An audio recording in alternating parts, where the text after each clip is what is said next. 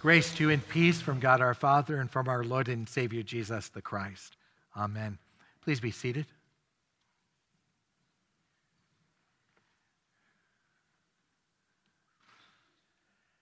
Have you ever heard the expression, someone is looking at the world through rose colored glasses? Ever heard that? Okay, now, let's be honest. How many of you, you probably have to be about my age, had rose colored glasses? No? No? Nobody? Come on. Come on. Well, how many of you remember Marvin Zindler? Yeah, he didn't have rose colored. What did he have? Blue glasses, yeah. He was a, a hippie wannabe, you know. well, when we use that expression, someone is looking at the world through rose colored glasses, sometimes it has a negative connotation. It, means that they don't see the world as it really is. Or, or sometimes it means that they're just so happy and joyful, they, they put a, a different spin on everything, and everything is okay, and just be happy and don't worry about any problems. Today, I'd like to spend some time with you working through that lesson we read just a moment ago from 1 Corinthians.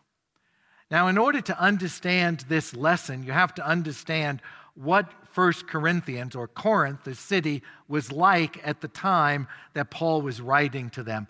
This is an artist rendition of what the city probably looked like 100,000 people. It was a seaport, so they had a lot of sailors who came in and out. It was a place where you could buy anything you want at any time, day or night. Uh, it was also a, a very um, prolific money center. Uh, a lot of commerce went through there, a lot of, of banking. Uh, today, it would kind of be a combination of LA Seaport, Las Vegas, and New York City. You know, if you put all of them together, they had pagan temples everywhere. Um, it, was, it was a place where you could do whatever you want and get away with it. In fact, these are the ruins of what Corinth looks like today.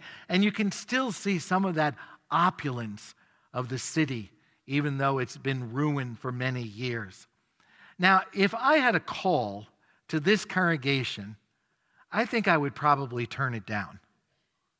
Paul started the Corinthian church, and he spent a year and a half there.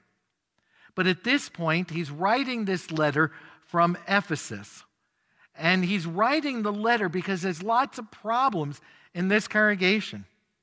They have all of this influence from the outside, all of the pagan world with the temples and anything that you want, but they were also having problems inside the church. The church didn't respect the teachers or the leaders, there was false theology. They were split into at least four different groups. They were arguing about everything. The Jews and the Gentiles didn't get along. They didn't talk with one another. They ate different foods. They smelled different. They looked different. It was a fractured congregation from both outside and from the bitterness and hatred from the inside. And in the midst of all of these problems, St. Paul starts out this letter to the Corinthians like this I always thank my God for you. What? In the midst of all of these problems, he says, I thank my God for you? Is Paul looking at this congregation through rose colored glasses? Doesn't he see the problems they ha- are having? Now, to be quite frank with you, as I read through St. Paul, I don't think of St. Paul as having a rosy disposition. That wasn't him at all. Then how could he say, I always thank my God for you? Is he just ignoring the problems? No, he doesn't ignore the problems. In fact, later on in the book, he addresses all the problems. So, how can he say, I thank my God for you? I think Paul says this because he realizes it wasn't his church. It wasn't St. Paul's church, it was God's church. The rest of the verse goes like this I always thank my God for you because, because of God's grace given to you in Christ Jesus. Now, listen to this carefully. In a sense, it's not St. Paul who's looking at this church through rose colored glasses, it's God. I don't mean this theologically, don't get hung up on that. Symbolically, because of the blood of Christ, even though God realizes we're sinners, he sees believers beyond that. Those who are saved by the blood of Christ are changed. So, St. Paul, along with God, can say, Yeah, we are sinners, but at the same time, we're also saints. Not because of what we've done, but because of that sacrificial offering of Jesus, shedding his blood on the cross for the payment of our sins. Now, in the church, sometimes they've used the word saints to mean somebody who's extraordinary or does extraordinary good deeds. But that's not what the Bible says. The Bible says that saints are people who have been sanctified by God, they have been made holy by God. And that's what you and I are. We are made holy by God. So God sees us both as sinners and as saints. And beyond that, he says we are called. St. Paul starts out the, this letter to the Corinthians by saying he has a special mission in ministry. He was called to spread the good news of Jesus to the Gentiles. But now St. Paul says, you also, as believers, as saints, as people purified by God, have a calling. He said it this way in Jesus, you have been enriched in every way, with all kinds of speech, with all kind of knowledge. God thus confirming our testimony about Christ among you. You and I are called to be in mission and ministry, right where we live, sharing that good news and the love, starting with our families, our community, our world. In our gospel lesson, we see a very interesting story. John the Baptizer is baptizing people, and Jesus come down to be baptized by him in the Jordan River. And John has a group of disciples. John the Baptizer has a group of disciples, and a couple of them followed Jesus. One of them was Andrew. And Andrew was the brother of Simon. And it says the first thing Andrew did after he realized that this Jesus was the Savior, the Messiah, he found his brother Simon. This is Simon Peter. Think about that for a minute. If Andrew had never shared with Peter, where would we be today in the church? He was one of the stronghold of the new Christian church. He found him and he told him, We have found the Messiah. Nothing complicated, Nothing big. We found the Christ. And then he brought Simon, he brought Peter to Jesus.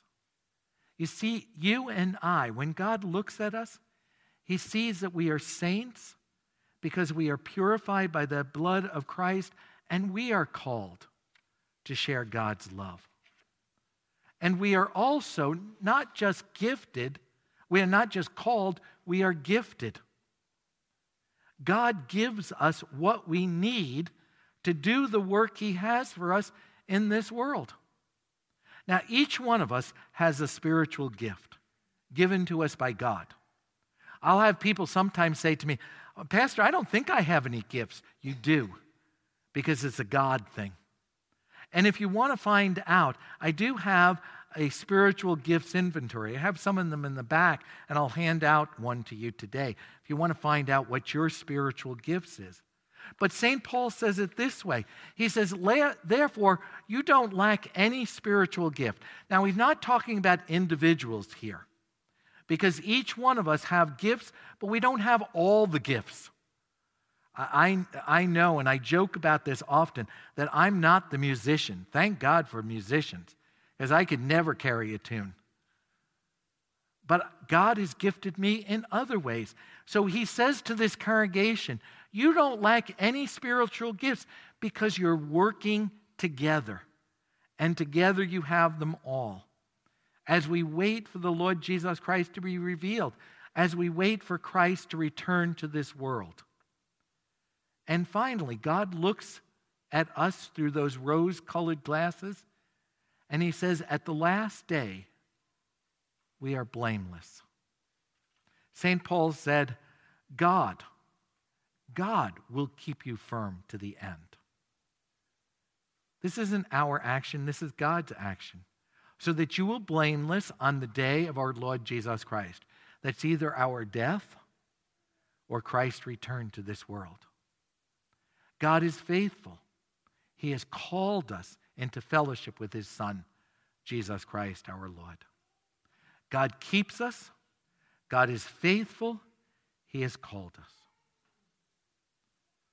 So, is God looking at you through rose colored glasses? Yes, in a sense, He is. Because Jesus shed His blood on the cross. And if Jesus is your Lord and Savior, then God sees you through that blood of Christ. And He calls you His holy saints because of His grace. And God equips you to live fulfilled lives in our world because this world is dying to know the love of God. I hope and pray today that you can see yourself like that. A saint, called by God, gifted by God, forgiven by the blood of Christ to do his work in this world. Amen. Amen. Now may the peace of God, which passes all human understanding, keep your hearts and minds in Christ Jesus, our Lord and Savior.